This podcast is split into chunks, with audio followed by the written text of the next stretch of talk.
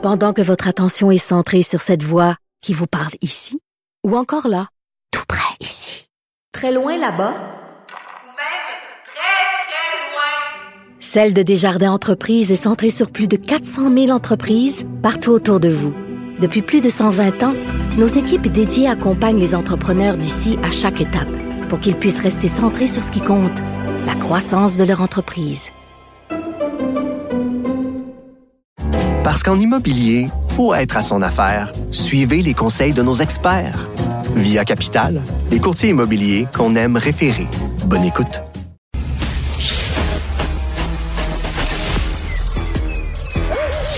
Mathieu Bocoté, Il représente un segment très important de l'opinion publique. Richard Martineau. Tu vis sur quelle planète? La rencontre. Je regarde ça et là, je me dis, mais c'est de la comédie. C'est hallucinant. La rencontre. Bocoté, Martineau.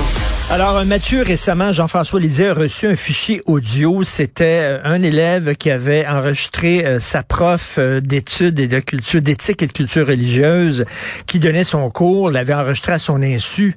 Et ce qu'elle disait sur le Québec dans sa classe, c'était épouvantable. On était raciste, massivement raciste. Le Québec était la province la plus raciste au Canada. Et j'imagine que toi, tu as collé au plafond en lisant ça. En fait, j'ai collé au plafond sans être surpris. Parce que ce discours, euh, bien qu'il était euh, là, il s'exprimait, on le comprend de manière assez euh, grossière, c'était le discours de ce qu'on appelait jusqu'à tout récemment le cours éthique et culture religieuse. Le cours éthique et culture religieuse portait ce programme, bien que de manière un peu plus subtile, mais pas tout le temps. Mais pas tout le temps. Donc là, ce qu'on a vu, c'est une réaction assez vive, euh, notamment du Parti québécois qui a dit, mais là, ça n'a pas de bon sens. Non seulement on condamne ça, mais il euh, faudrait se demander s'il n'y a pas d'autres propos semblables qui se tiennent dans les écoles où finalement les enseignants euh, délégitiment l'existence même de la nation québécoise. Et là, on est placé devant une forme de vrai dilemme.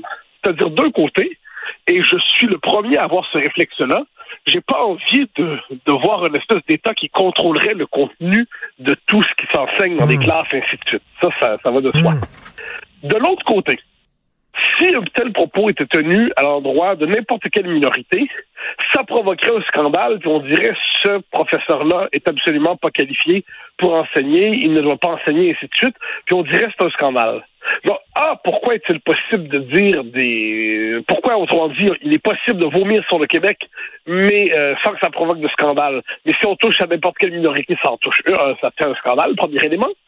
Puis de l'autre côté, de l'autre côté, je pense que c'est là l'élément central, moi, j'ai souvent dit, j'ai pas envie que l'école fasse de la propagande souverainiste d'aucune manière. Mais je veux pas non plus qu'elle fasse de la propagande néo-féministe ou multiculturaliste ou écologiste et ainsi de suite. Or, aujourd'hui, l'espèce de politiquement correct appliqué à l'école, ça fait qu'on peut faire la promotion du multiculturalisme, du, fémini- du néo-féminisme, de toutes les, du Greta Thunbergisme et ainsi de suite.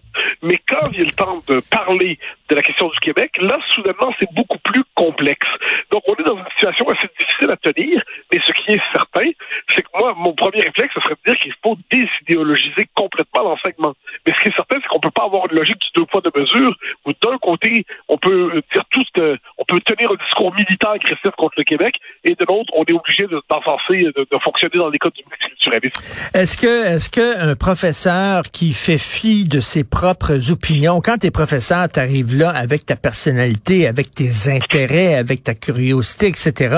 Est-ce que ce n'est pas utopique de dire le prof va arriver là, puis il va être totalement et complètement objectif, neutre, comme si Ben, alors, il y, a- il y a deux mots euh, de trop, totalement et complètement. C'est-à-dire, on sait, on n'est pas des robots. Quand on parle, on a notre sensibilité, on a notre subjectivité. Et ça, c'est une chose. Mais alors, ensuite, on a un devoir, lorsqu'on est en classe, de se mettre à distance de ses propres euh, préférences politiques et idéologiques. Euh, je pense que j'ai eu l'occasion de te le mentionner à, l'émission. Quand j'enseignais, euh, il y a quelques années, à l'UQAM, puis à l'UDM, puis à l'Université de Sherbrooke et tout ça, j'étais déjà un peu connu dans l'espace public. Les étudiants savaient ce que je pensais à l'extérieur de la classe.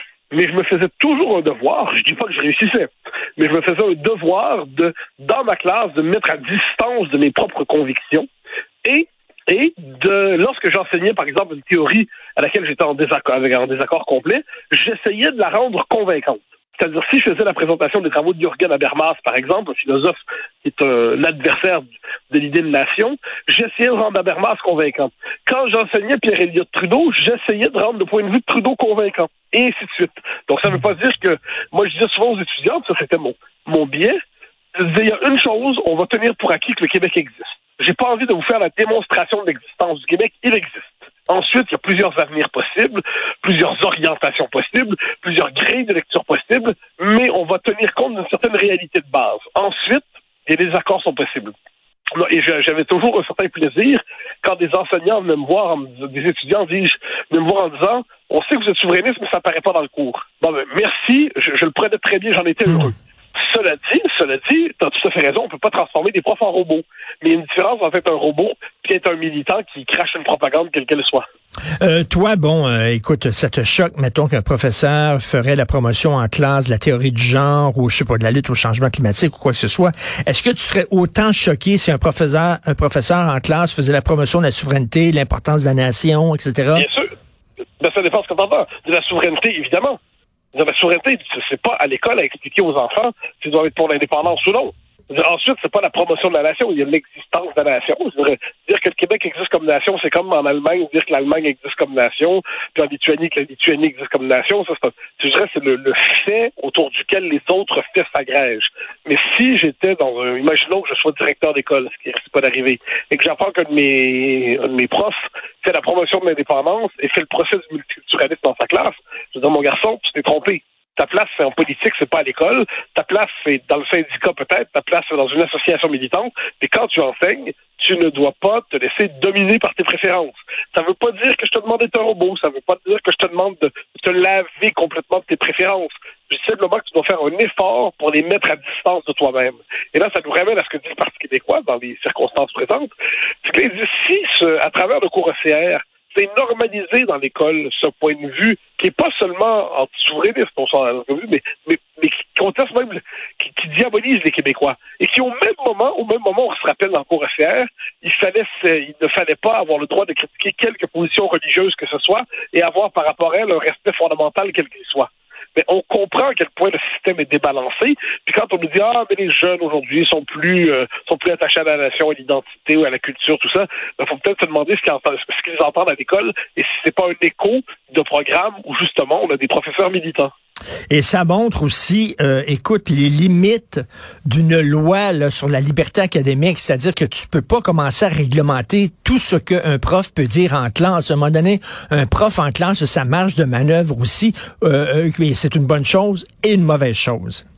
Oui, oui, je suis absolument d'accord. C'est pour ça que moi là-dessus, euh, la loi sur la liberté académique, c'est d'abord, je le disais l'autre fois, s'assurer qu'il soit possible de de s'exprimer librement à l'université. Ensuite, ça devrait être aussi, c'est pour ça qu'on en parlait à ton émission, c'est aussi, à mon avis, on devrait, à la prochaine étape, c'est changer le mode de sélection des professeurs pour euh, limiter les effets d'endogamie idéologique dans les départements, qui fait qu'à un moment donné, certains départements s'embauchent entre clans idéologiques puis des tracts. À un moment donné, faire, je pense que le système d'embauche des professeurs aujourd'hui dérègle l'université. Mais une fois que tout ça est dit, euh, il y a des professeurs de différentes tendances, de différentes sensibilités, c'est très bien. Il faut simplement toujours se rappeler une chose, l'enseignement n'est pas un prolongement du militantisme. Euh, ça ne veut pas dire, je le redis, qu'on doit complètement se désincarner soi-même. C'est-à-dire qu'on doit faire un effort pour distinguer les fonctions. Mais c'est incroyable cette haine du Québec, cette haine de nous-mêmes, de toujours rappeler, sans aucune donnée probante, là, nous sommes la province la plus raciste, nous sommes racistes. C'est comme si on avait intégré les insultes que nous envoie à longueur de journée le Canada anglais. Ah, mais t'as absolument raison, t'as absolument raison. en fait, c'est on a intériorisé la vision trudeauiste. Hein. Et, euh, et à travers ça, on, a intériorisé, c'est le propre du colonisé, si je peux dire. Le colonisé en vient à se voir avec les yeux de celui qui l'a colonisé. Puis un autre élément là-dedans, qui est ce qu'on pourrait appeler l'exhibitionnisme moral progressif. Tu faut, faut, pas se prendre pour un, un, un, plat pour dire on est les plus racistes. Parce que si je dis on est les plus racistes, moment, je me mets à distance du groupe, je le condamne et je dis regardez à quel point je suis vertueux, à quel point je suis capable de nous condamner, à quel point moi, moi, je me détache du réflexe tribal du groupe. Parce que je suis capable de dire qu'on est les plus racistes. Tu sais, les plus racistes, là, non, c'est pas, on peut faire la liste, là, ça sera pas en Amérique du Nord, euh, euh, ce qui se passe en Alabama. Ça sera pas au Canada quand il y a eu des lois pour interdire l'enseignement du français en Ontario. Ça sera pas ce qu'on a fait aux Métis dans l'Ouest. Non, non, non, c'est nous les plus racistes. Et moi, si j'ai le courage de dire qu'on est les plus racistes, c'est bien la preuve que je suis moralement supérieur et vertueux. Donc ça, c'est l'envers de cette espèce de zèle autocritique, c'est le sentiment de sa propre supériorité morale quand on entre dans des réflexes expiatoires et de flagellation puis d'autodénonciation. On connaît ça par cœur. Et écoute, en terminant rapidement, le Parti libéral du Québec qui semble d'accord avec Justin Trudeau là, pour euh, limiter le recours à la clause d'un obstant. Moi, je dis aujourd'hui dans ma chronique que c'est comme un petit têteux. C'est le petit têteux Ah, en classe. génial. Je l'ai lu, je l'ai lu avec plaisir. Il est drôle, il est moqueur, il est bien tourné. Tu as tout à fait raison. Je suis absolument d'accord. Pour moi, c'est le PLQ est devenu une succursale du PLC, mais tu le dis avec beaucoup plus d'humour que j'en serais jamais capable. Mais- Merci, mais c'est c'est vraiment le petit étudiant qui arrive avec la pomme, qui donne une pomme au professeur pour être pour être ami avec le prof. C'est quand même pathétique. C'est incroyable que le Parti libéral ne comprend pas ça, qu'il faut qu'il reconnecte avec la base francophone. Oui, mais il, ne- il ne le veut plus. C'est plus sa fonction. Sa fonction désormais, ouais, c'est pas de gagner les francophones. C'est il mise sur l'évolution démographique pour un jour être capable de se faire réélire. Et entre-temps, sa fonction, c'est de d'empêcher toute forme de formation de consensus nationaux au Québec, de défense de l'identité nationale, en fragmentant la nation de l'intérieur, en disant non, non, non, nous on s'oppose à cette, euh, cette autonomie. Nous, c'est finalement le parti qui a pour fonction de nous faire accepter le fédéralisme, quelles que soient les circonstances. C'est un parti qui, de ce point de vue, n'est plus loyal au Québec. Merci beaucoup, Mathieu. On se reparle demain. Bonne journée. À demain, bye bye.